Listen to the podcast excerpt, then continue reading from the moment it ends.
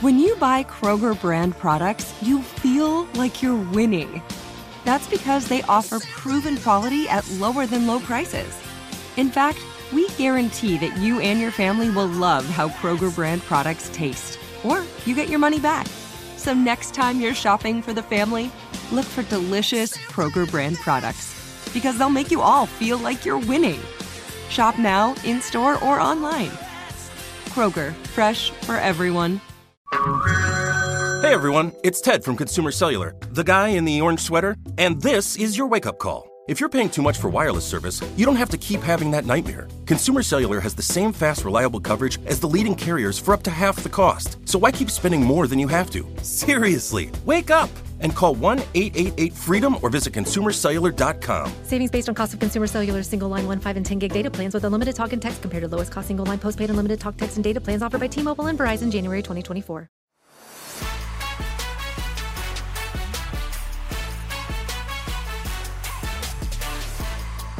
Hey, welcome to Beyond the Scenes, the podcast that goes deeper into segments and topics that originally aired on The Daily Show. This is what this podcast is like. All right, this podcast is like a smoothie. You know, you know, we're the we're the perfect blend of healthy fruit, a little bit of protein powder, lots of lots of greens, or that dumbass chia seed or that flax seed you bought at the beginning of the year because you told yourself, "New year, new me. I'm gonna put flaxseed in everything," and you realize it's disgusting. That's what this podcast is. I'm Roy Wood Jr. Today, we're talking about the sub minimum wage. That's right. That's what I said. Sub minimum wage. Even less than minimum wage. Roll the clip. The federal minimum wage is $7.25 an hour. But in 43 states, employers are allowed to pay tipped workers less, some as little as $2.13 an hour, a federal wage which has not increased in 25 years. The rationale is that customers' tips are supposed to make up the difference between $2.13 an hour and the minimum wage. And if the tipped employee doesn't receive the minimum wage through tips, employers are required to pay the difference. In the industry, it's called topping up. In seven states, including Minnesota, topping up is not an issue because those states require employers to pay tipped workers the full minimum wage. Tips are considered additional income. To help us talk about this a little bit more, I'm joined by Daily Show deep dive researcher Stephanie O, who was the original person who pitched this segment. Stephanie, thank you for being underpaid for so long that you finally got a spot on a show to speak out against this issue. How you doing? Yes. I'm good. How are you, Roy? I'm okay. I'm okay. Also joining us for this conversation is the president of One Fair Wage and the director of the Food Labor Research Center at the UC Berkeley, Saru Jayaraman. Welcome to the show. How you doing, Saru? I'm so good. Thank you so much for having me. Now, let's start from the top. As the great Chris Rock once said in his first comedy album, Born Suspect, deep cut shit on this podcast. Chris Rock said that minimum wage is your boss's way of saying, hey, if I could pay you less, I would. but it's against the law. so when we talk about sub minimum wage, first off, let's define what sub minimum wage is, and then let's get into who's affected the most by it. Well, uh, sadly, sub minimum wage is the way, Chris Rock, that your boss legally pays you less than the minimum wage. Um, and it is a direct legacy of slavery that has resulted in 6 million workers in the United States legally being paid less than the minimum wage because supposedly their tips bring them from that sub minimum wage to the regular minimum wage. And actually, the employer is supposed to ensure for every hour that they work that tips actually bring them to the full minimum wage. But uh, mm-hmm. uh, data shows that in 84% of cases, at least, that doesn't happen. And who's the most affected by this? You know, I've waited. I pretty much have done everything you could possibly do in food service from front of the house to back of the house. And even as a tipped worker, at some spots, you were forced to share tips with people in the back of the house who were getting minimum wage. Uh, but are there any other groups uh, that are affected by this, Saru? Yes, tipped workers in the US are overwhelmingly women. They're over 70% women, and they have been, frankly, since emancipation when this a whole system was created. They're over two thirds women. They are disproportionately women of color. We have the highest rates of single mothers of any industry in the United States, and they are the they are overwhelmingly single moms and women who work at very casual restaurants, so IHOPs and Denny's uh, Olive Garden, Red Lobster, they don't, less than 5% actually work in fine dining. They are overwhelmingly working in very casual restaurants. They struggle with three times the poverty rate of other workers. They use food stamps at double the rate of other workers. Um, so they're overwhelmingly young women of color. Sometimes, when I say young, I don't mean teenagers, I mean in their 30s. They have children. Uh, the median age is actually mid 35 and they are the lowest income women in America, actually. Mm. What about when we talk about, you know, you, like I had a boss. I'll tell you a brief story. I worked at a food spot in Birmingham. At 16, I was closing the store at 2 in the morning, which is against every child labor law ever written. that, that's a separate law that's being broken. But talk a little bit about the youth workers and incarcerated workers and how they could also be taken advantage of, as well as members of the disabled community. So, first of all, uh, th- let me just say there are actually multiple sub minimum wages in the US. There's the sub minimum wage for tipped workers, which is the largest population of workers earning less than the minimum wage, 6 million workers. There's a sub minimum wage for workers with disabilities, as you said, that's existed since the establishment of the Fair Labor Standards Act, based completely just on the idea that people with disabilities are less productive um, not completely human, basically. There's a sub minimum wage in many states for youth based on the idea that somehow young people deserve to be paid less when they work. There's a sub minimum wage for incarcerated workers that is a direct, a, second legacy of slavery uh, that comes directly from, uh, of course, the 13th Amendment and the ability to uh, continue slavery in the case of incarcer- incarceration. Um, but returning to that first biggest chunk, which is 6 million tipped workers in America, as I said, direct legacy of slavery uh, was created at emancipation in order to basically allow the restaurant industry to hire black people for free, black women in particular, not pay them anything and have them live entirely on a new thing that had just come from Europe at the time called tipping. And that notion of tipping had originated in feudal Europe and it was always, since feudal times, an extra bonus on top of a wage. We in the US uniquely uniquely mutated it into a replacement for wages, mm. creating the subminimum wage basically as a way to continue slavery at emancipation. And that idea was made law in 1938 when everybody got the right to the federal minimum wage for, t- for, for the first time. But tipped workers who are overwhelmingly black women were left out and told you get zero as long as you get tips. So tipping comes from Europe, and then Americans go, well, uh, how about I just not give you anything and you just keep whatever penny somebody throw at your ass before the end of your shift? That's when right. did when did we get to the actual minimum wage for the first time? Actually, I do have to share one more thing before we get to the actual minimum wage, which is at emancipation, there were actually two industries that sought to hire newly freed black people, not pay them anything, and have them live on tips. One was the Pullman Train Company that hired newly freed black men uh, and as porters on trains tried to pay them just in tips. But as many of you know, A. Philip Randolph formed the first black union in the United States, the Brotherhood of Sleeping Car Porters, and won the right to an actual wage rather than living on tips. Black women were hired by the restaurant industry and were not so lucky. Uh, there was no union for them, and so they were left, as you told, with as you said, with just tips, no wage. And that idea that black women could be paid nothing but tips was made law in 1938 when everybody else got the right to a federal minimum wage for the first time. But tipped workers, who are overwhelmingly women, women of color, were left out and told, you don't get anything, you just get tips. And we went from a zero dollar wage in 1938 all the way up to $2.13 an hour, the current federal minimum wage for tipped workers in 2023. And I was saying, listen, back to your question of like who these workers are, sometimes when I share this data, people say that's terrible, but in their mind, they're thinking, oh, that's okay because it's just one tiny sliver of the population. The restaurant industry is current the currently the number one fastest growing private sector employer in the United States of America. It is the largest employer of women. It is the largest employer of young people. Forty percent of restaurant workers are under the age of 24. It is the largest employer of formerly incarcerated people. It is the largest employer of immigrants. It's the largest employer period.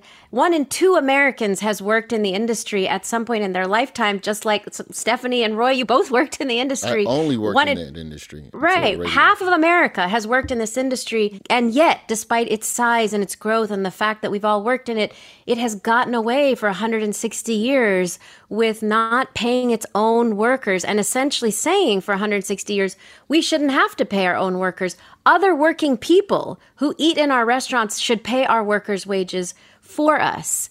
Uh, and and they and as a result, you have this immense industry of mostly women, women of color, that are still paid two dollars an hour today. Uh, Stephanie, I want to ask you a question real quick about the research that went into unpacking all of this. But just real quick, uh, Saru, on that 1938 part of it, when you say that black women weren't as lucky in terms of being able to get a minimum wage.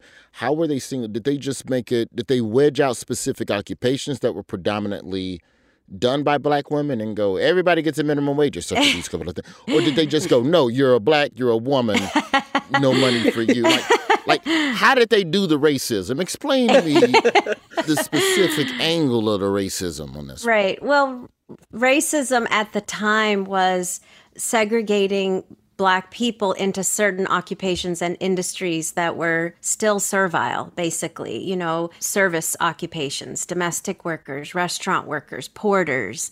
Uh, and those were the occupations that were denied a minimum wage. Sharecropping and stuff like that. Guess, That's right. Too. The National Restaurant Association was formed 20 years before 1938 and 1919 with the express intent and purpose of fighting to deny both agricultural and restaurant workers a wage. And at the time, both of those occupations were overwhelmingly black. Mm. And so, you know, you can say, oh, it's about industries, but those industries were overwhelmingly black. And so, really, it was about denying black people a wage. Stephanie, how did this segment come together? And, you know, because, you know, in the building, I've always said that to get a pitch approved for production on the show, it's really not that different from getting a bill passed in Congress without voting 15 times in a row for people. Um, but you have the idea, you take it to someone else, and then you two go get three more people. They co sponsor the idea, and then you take it up there to the House Speaker, which was Trevor at the time. Like, how did this segment come to, and what was it about it that drew you to it and, you know, make the Daily Show cover it? Yeah, so um, it came about because for a while, and it's so funny that you use that analogy because for a while I've been wanting to do something on um, just the experience of uh, some sort of piece on the experience of people with disabilities, and um, it it is exactly as you say, and so I'm always, you know, just kind of keeping my eyes open and ears open on different uh, things related to. Um, their plight. And I happened upon this article that was just kind of talking about subminimal wages, subminimum wages, excuse me. And, um, the dollar amount shocked me. Um, already minimum wage as a former restaurant worker. I totally, that's already blasphemous $2 an hour. Like, are you kidding me? But 25 cents, 15 cents. Minimum wage isn't the same for everyone. Businesses can take advantage of a section of a federal act that allows them to pay people with disabilities less. This program was established under the Roosevelt administration with arguably good intentions. War veterans who developed physical and mental disabilities from combat came home from abroad and struggled to find employment. There's no limit to how low an employer can pay, so employers could legally pay pennies per hour. There are even places in America where workers earn as little as 22 cents an hour. It's all perfectly legal they're really working. They're not just sitting there. I don't know what people think they're doing. They're actually working. It's actual labor. And to pay somebody 15 cents an hour simply because they have a, de- a developmental um, delay to me is deplorable and disgusting. And um, I was like, we absolutely need to do this. And so I pitched it, and everybody was shocked that that that heard about it. Like what? This is happening? This and it's legal?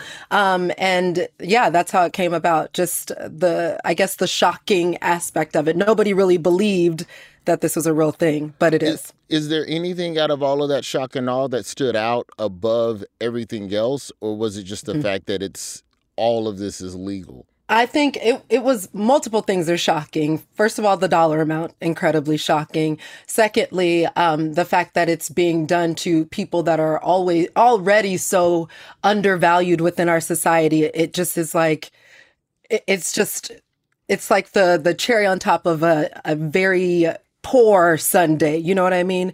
then on top of that, the fact that it's legal to do so, and then I think the the sort of the fourth most shocking thing is the the actual labor that they're doing. Like anybody else, if anyone on this podcast was doing that labor, we would be paid a substantial wage. And to give somebody 15 cents an hour simply because they have a disability is crazy to me. And it's not certain, it's not just uh, developmental uh, disabilities. It could be someone who is, you know, a crippled or um, has is missing a limb or something. It's all considered disabled, and they can all be paid at that wage. And so, at that wage, excuse me. And so that was what was uh, probably is the most shocking thing now, as I'm saying it. And Saru, what message does that send? Like, like what, what, what does that, what does that say about the way society views these workers? Like, if we are okay with paying these people that, what does that say about who we are? I just wrote a book about this actually called One Fair Wage Ending Subminimum Pay in America, featuring workers, tipped workers who get a subminimum wage, also workers with disabilities, youth, uh, incarcerated workers, gig workers. And if you look at each of these categories of people who can legally be paid less than the subminimum wage, it is because of their identity, not because of the work that they're doing or their their skill or their professionalism. Tipped workers are overwhelmingly women, disproportionately women of color, and were originally black women entirely. And come on, it's two dollars after 81 years of a federal minimum wage law because they are women and disproportionately women of color. They are the lowest income women in America.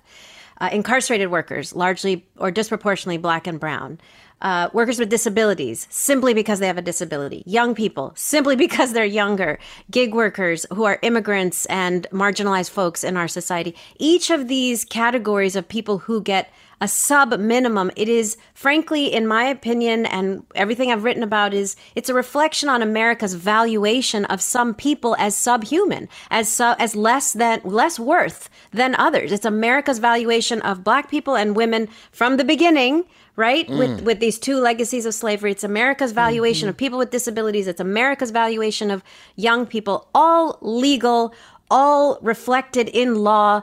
It's a reflection of our values in law. And it's and it is horrific because what is the definition of the word minimum? The idea of the word minimum is that it's the least you can earn that there shouldn't be anybody earning less than it and so if somebody can earn less than it it means that that somebody is not a somebody that they're somehow less than a somebody uh, they're subhuman. They are valued at less because of their identity. And look, in the case of tipped workers, the fact that they're overwhelmingly women and single moms makes them incredibly vulnerable to uh, just horrific sexual harassment uh, and power dynamics between customers, managers, coworkers, and and the workers. So we have the highest rates of sexual harassment of any industry in the United States of America because you've got a workforce of women that is basically told the customer is always right, and our research shows they're actually told by managers dress more sexy, show more cleavage, wear mm. tighter clothing in order to make more money in tips. That's how you're going to do well in this job is by putting yourself out there you know, pleasing the customer because the customer is always right. And that invariably leads to people being uh, harassed and even assaulted in in really horrific ways. Now, see, right there, I want to I want to take a break right there because I want to get into that a little bit more after the break. Because if the government says I don't have to respect you as your employer, then how does that lack of respect spill over into the actual employment experience for the employee. This is Beyond the Scenes. We'll be right back. Like many of us, you might think identity theft will never happen to you. But consider this there's a new identity theft victim every three seconds in the U.S. That's over 15 million people by the end of this year, equal to the populations of New York, Los Angeles, and Chicago combined.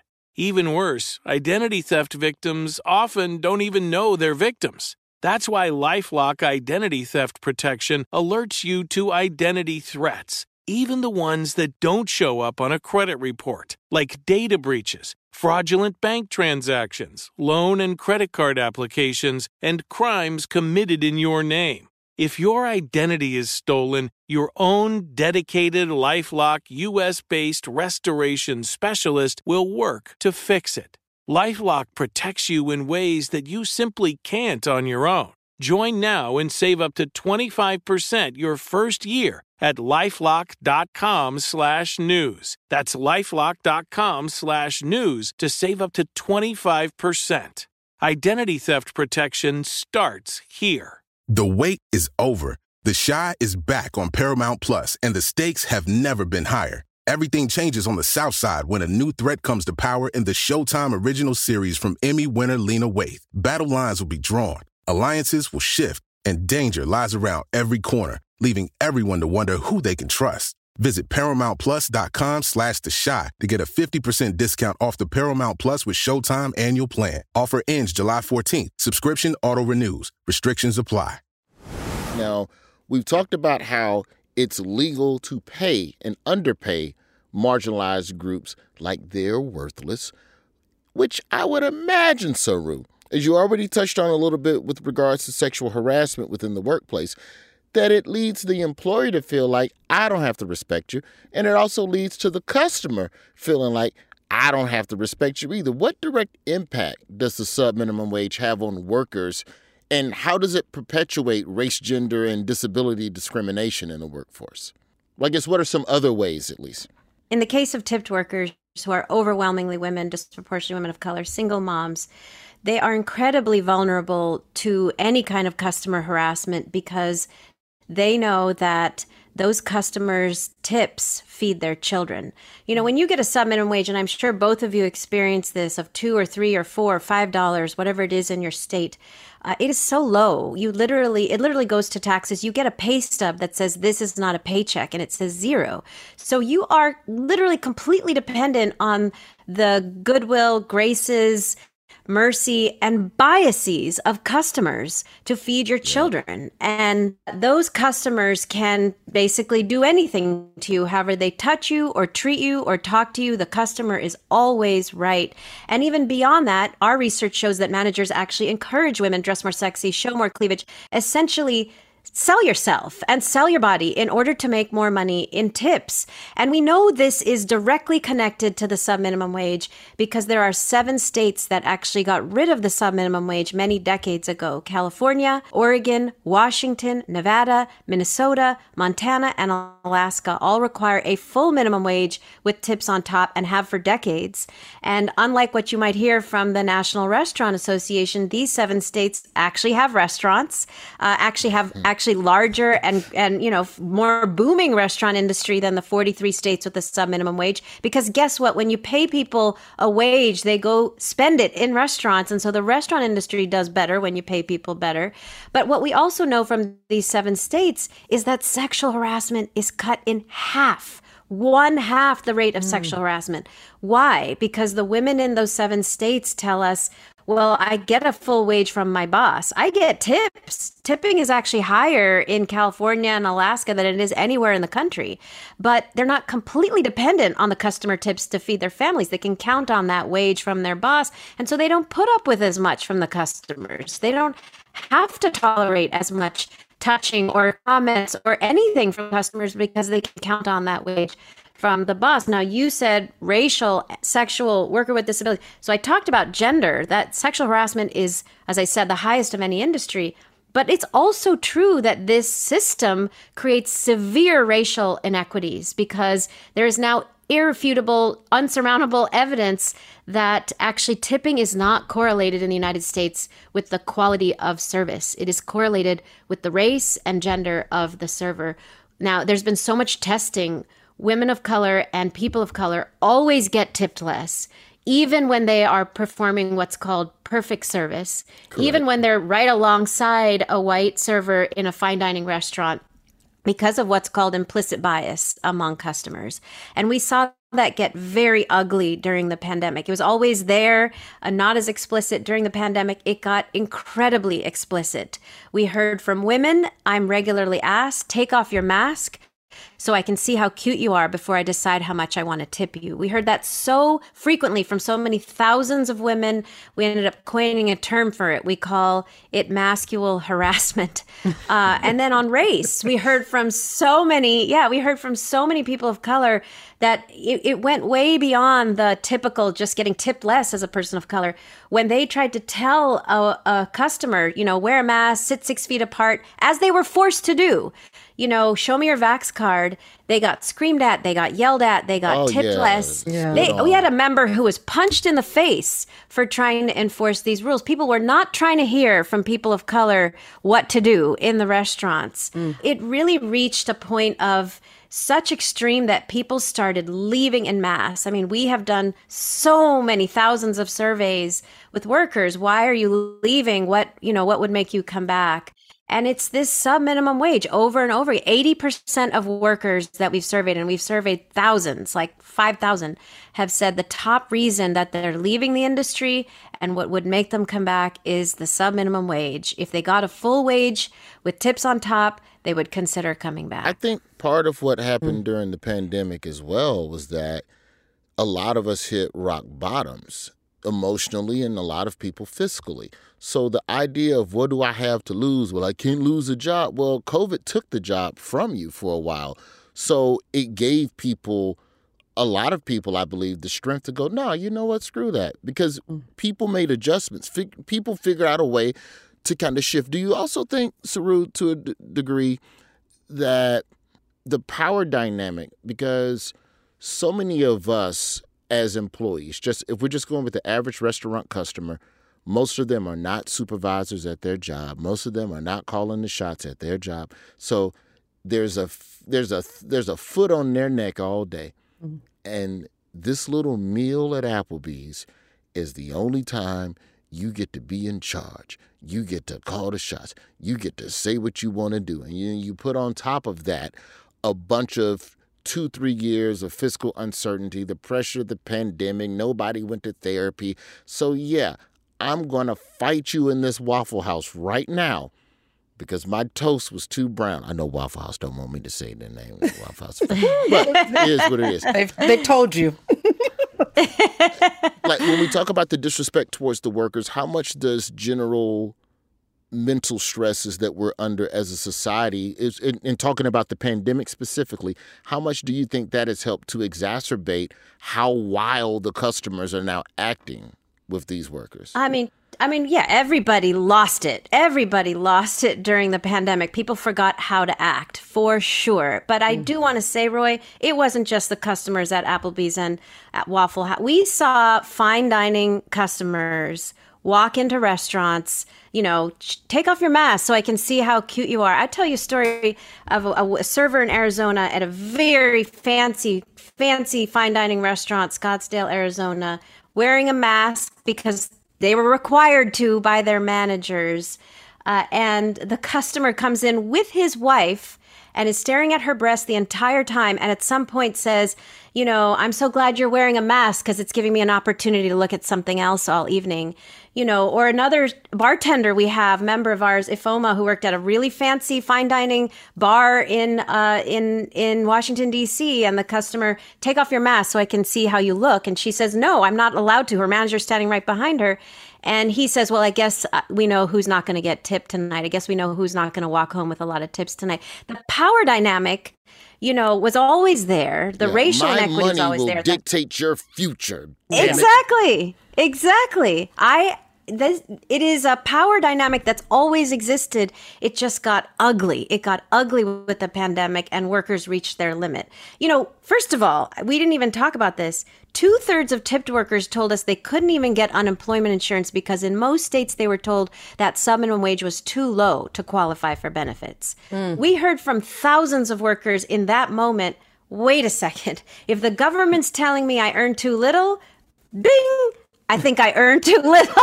yeah. I, I, should never have accepted this wage to begin with. And then they went back to work. They were told, okay, now you're going to do two jobs for the price of a sub minimum wage, not even the minimum wage. Now you're going to be a server and a public health marshal. People reached their limit. Tips went down, harassment went up, people were screamed at, yelled at. We have seen 1.2 million workers leave this industry. 60% of those who remain say they're leaving, and 80% say the only thing that would make them come back is a livable wage. Stephanie, mm. during your time in the restaurant industry, I'm yes. going to assume harassment was a part of that. yes. At, at some point. Okay, how do you move around that on a day to day to keep the job, to keep the customer happy enough to get a mm. tip, like when, hey, baby girl, where you going after your shift? What? Because you're trying to navigate around the harassment while still maintaining a positive connection with this person to get yes. the 20% tip. Yes, I think just in general for women, uh, particularly as a woman living in New York, how you move, how you navigate in a restaurant environment is how you navigate on the streets of this city where it's a it's a similar thing. I think um, you just you have to smile and and be polite and that's always what managers just as uh, saru was saying they always try to you know tell us to to act in that manner. But i can when i think about the people i interacted with um luckily honestly i didn't experience an extreme amount of like harassment but i did see um, a disproportionate way in which i was treated in terms of with ma- interacting with managers and like male coworkers were treated um, it was drastically different. I remember um, having more tables um, feeling like i was running around like a chicken with my neck cut off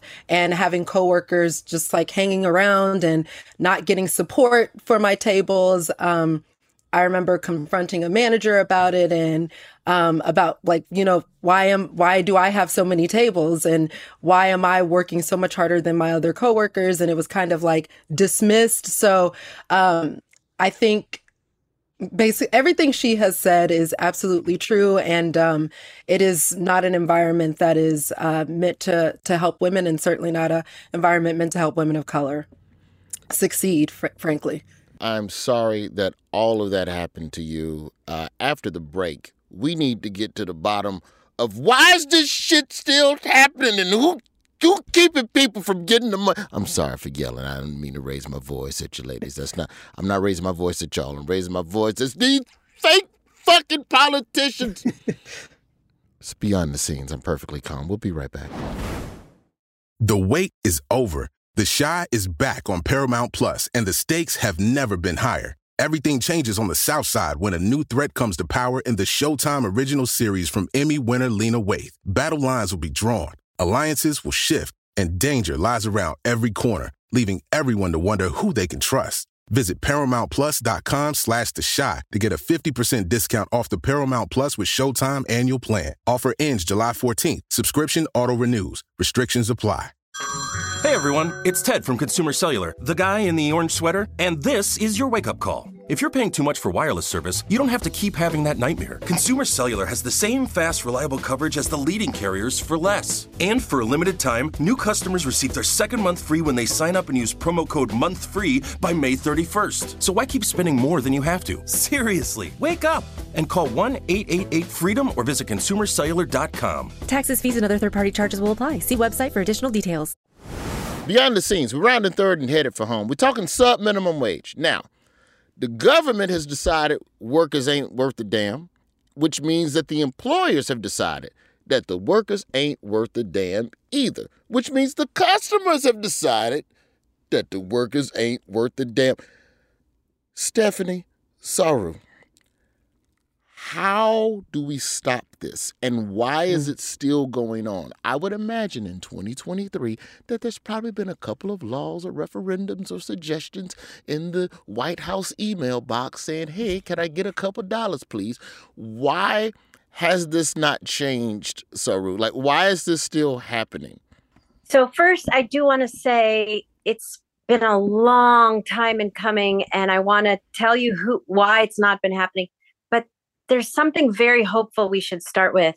We are experiencing this historic moment. Our members are calling it a, it's not even a great resignation, it's a great revolution where workers, for the first time since emancipation, are standing up, walking out, demanding, I'm not going to work unless I get a full minimum wage. And it is in response, we're seeing thousands of restaurants for the first time ever having to raise wages from two and three and four we're tracking restaurants paying 15, 20, 25 restaurants and we're seeing some restaurants in Cape Cod paying 50 bucks an hour plus tips because they cannot get staff any other way. So we're in a very hopeful moment, but it brings us to the question of why has it taken so long? What has what's blocked us all these years? And the answer is very clear, very simple. After emancipation, restaurants, as I said, wanted the ability to hire newly freed slaves. And in 1919, they actually formed an association to keep it so forever called the National Restaurant Association. We call it the other NRA. Uh, it's been around for 100 years, arguing we shouldn't have to pay our workers because you do, basically. They won this in 1938. They won it in every uh, every time the minimum wage goes up, they make sure it stays low and they make sure tipped workers are always left behind. Y'all remember Herman Cain? Well, mm-hmm. Herman Godfather Cain, Pizza. Yeah. Exactly. exactly. Herman Cain was the head of the National Restaurant Association back in 1996 when Clinton was president and he struck a deal with Congress saying, sure, you can go ahead and let the overall minimum wage go up as long as tipped workers are frozen forever. And so in 1996, uh, we saw the wage for tipped workers stay. It went up the last time in 1991.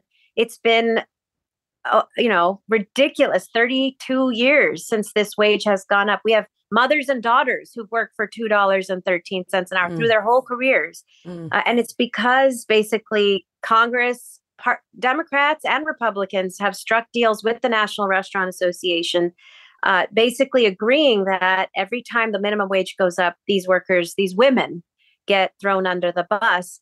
And and here's the thing.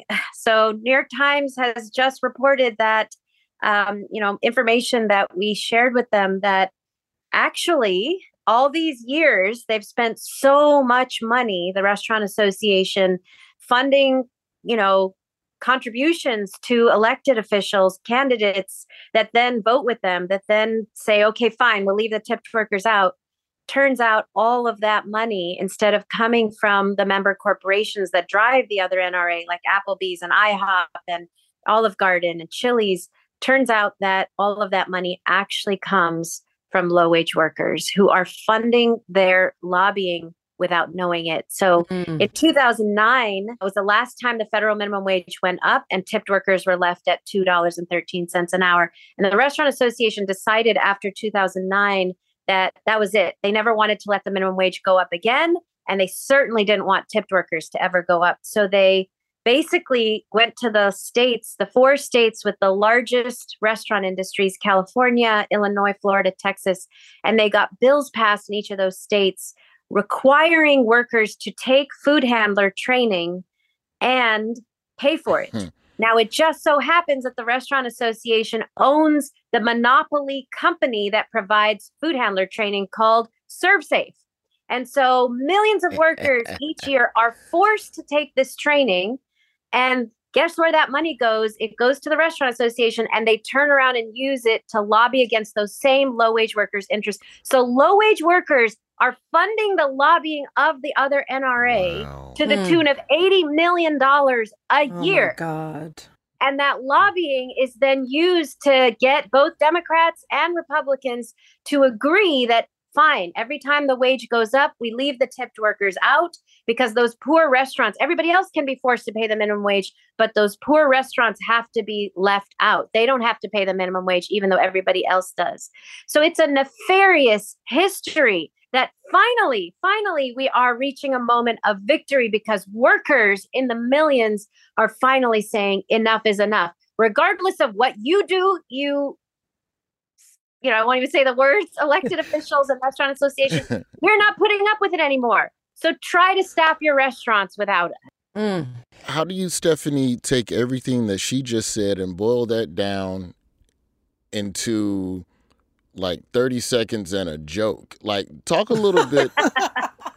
like, I mean, it's silly, but I'm serious. Like, talk a little yeah. bit about when something starts making you upset, when you start peeling back the layers of it Talk a little bit about the creative dif- difficulties in deciding what to keep within a piece versus what to leave on the cutting room floor because mm. there's so much that you could pack into a story, but we only have so much time on the actual, like on the mothership show, I'm saying. Yeah. I think what I try to focus on, um, you know, we were talking earlier about the most shocking things. So the things that affected me immediately from the story, those are the things that absolutely need to go into the story. And then in thinking about that, I try to think about okay, so what is the logic behind the the the villain or the perpetrator of this wrong? What is their mindset? And then trying to think about like the nuggets within the story that emphasize that because that's where the humor is. Like we're clearly society is always punching down is already punching down at these workers. So they're not the subject of the humor. Obviously, it's going to be the people that are doing things like what Saru just described to me. I, you heard me. I was like, mm, mm, mm, like the entire time because it's just so ridiculous. So that's where the humor is. So not only am I not going to pay you, but I'm going to use your the very little money exactly. I already give you to exactly. fund me to continue to not pay you. Like that is. Exactly. It's like I, I don't want to just do you wrong. I want to do you just dirty. Listen. Like just, you know, just, and that's the humor. Yeah. I don't know about you two, but I'm inspired to to own a restaurant all of a sudden. This sounds like a good ass hustle to me. yeah, really. the, the, thing that's always funny to me also when it, it, across particularly in the United States whenever there's an issue of oh there's not money, you know the the the big wigs always him and hawing there's no money. There's not enough money. We can't do it because we can't afford it. There's always money. They always find the money. Okay? Well, so like Yeah, to your point, all these restaurants that fought us for so long on this issue, so many of them are now paying this because they can't get staff to come back any other way. So you're right. They found the money. Look, exactly. there have always been amazing small business. We have an association of 2,500 small business restaurants that are actually leading the way on this issue, that actually agree with us. We need to pay everybody a full wage because it's better for the bottom line. Guess what workers do when they're paid more? They actually provide us with better service. They don't leave they don't quit you know they stay longer they're loyal they they provide better food and better service and they go spend it in our economy. They go spend it in restaurants. So there are plenty of great restaurant owners that have always done this. And now, with this great revolution, thousands more restaurants are following their lead because, look, even Applebee's, Applebee's, Applebee's, fights this and leads this, you know, National Restaurant Association.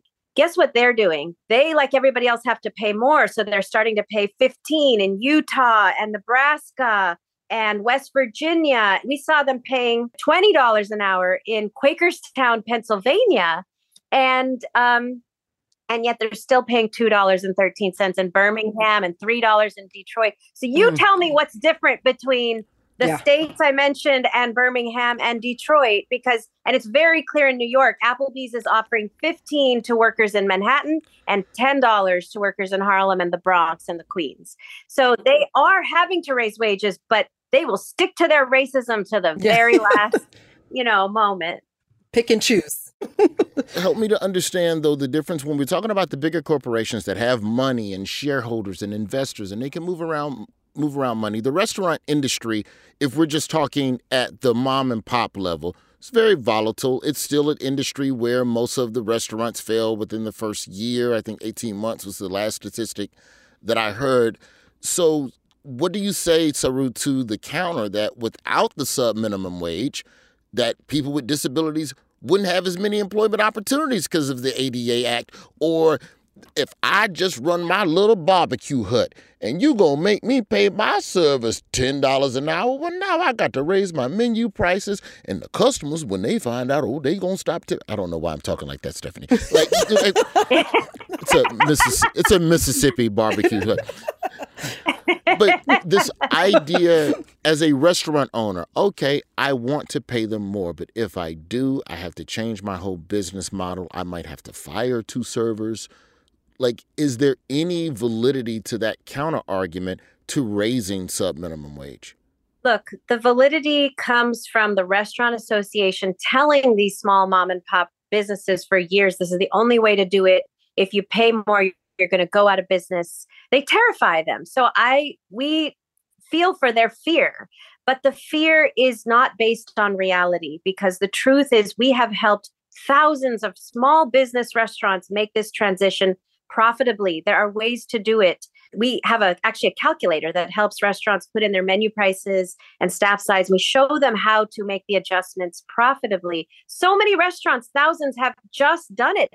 Roy, there are restaurants right I can give you a list of over 50 restaurants in Mississippi that are currently paying a full minimum wage with tips on top because so many restaurants have had to move in this direction in order to recruit staff. So, what we say back to small business employers is we know you've been told that it's impossible or really hard, that you're going to have to lay people off, but it's just not true. And what is your option right now? No staff?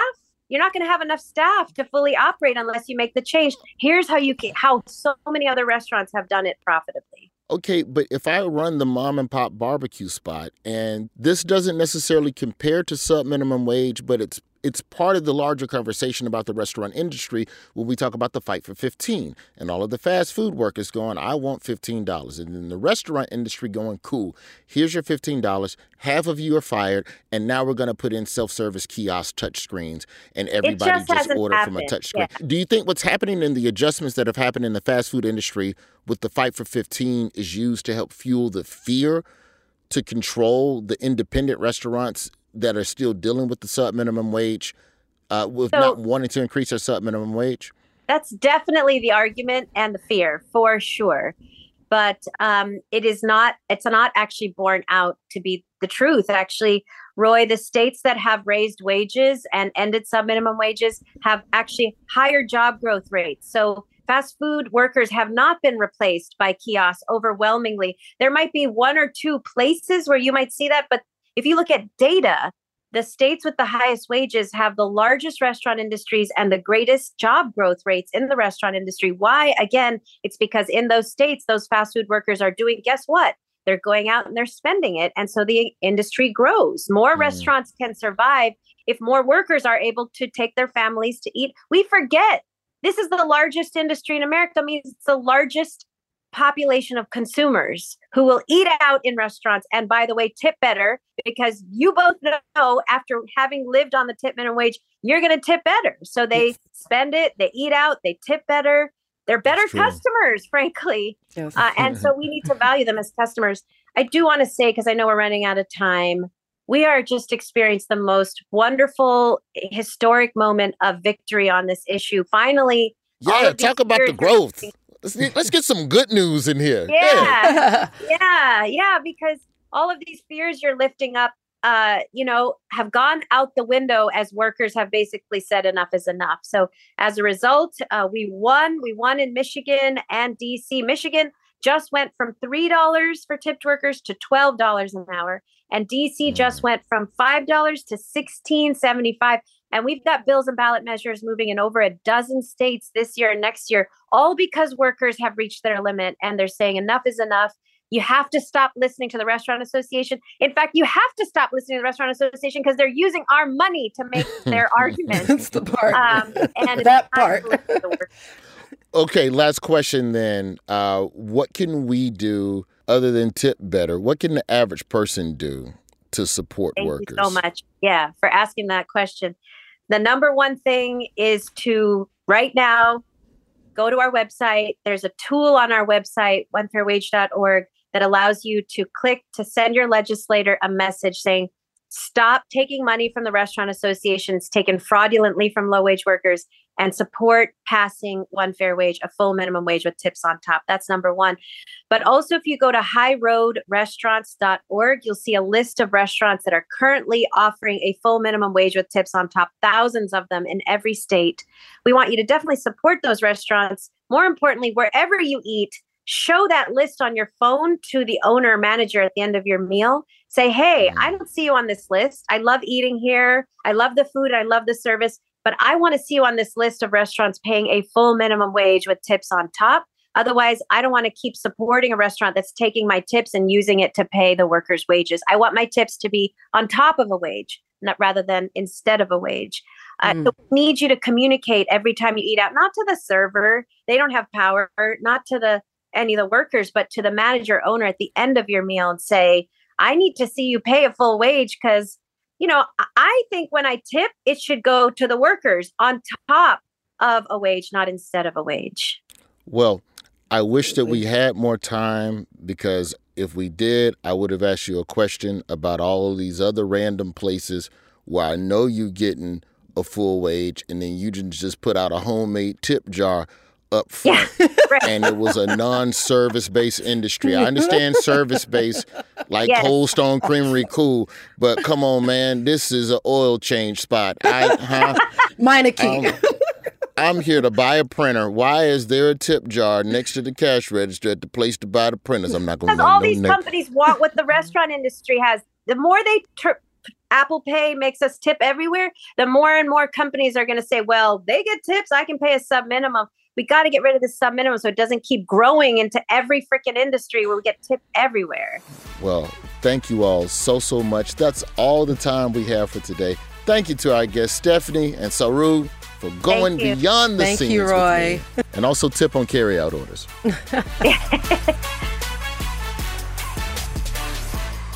Listen to The Daily Show Beyond the Scenes on Apple Podcasts, the iHeartRadio app, or wherever you get your podcasts. Asking the right questions can greatly impact your future, especially when it comes to your finances. So if you're looking for a financial advisor you can trust, certified financial planner professionals are committed to acting in your best interest. That's why it's got to be a CFP. Find your CFP professional at letsmakeaplan.org. We went from normal life, healthy child to acute lymphoblastic leukemia or B cell ALL. The St. Jude team came up to get CJ via ambulance. Shortly after that, I noticed a rainbow. It meant that there was hope. We were driving into hope. To have hope is to have your child healthy, and we have that because of St. Jude. You can help kids fight childhood cancer. Please become a St. Jude Partner in Hope today by visiting musicgives.org.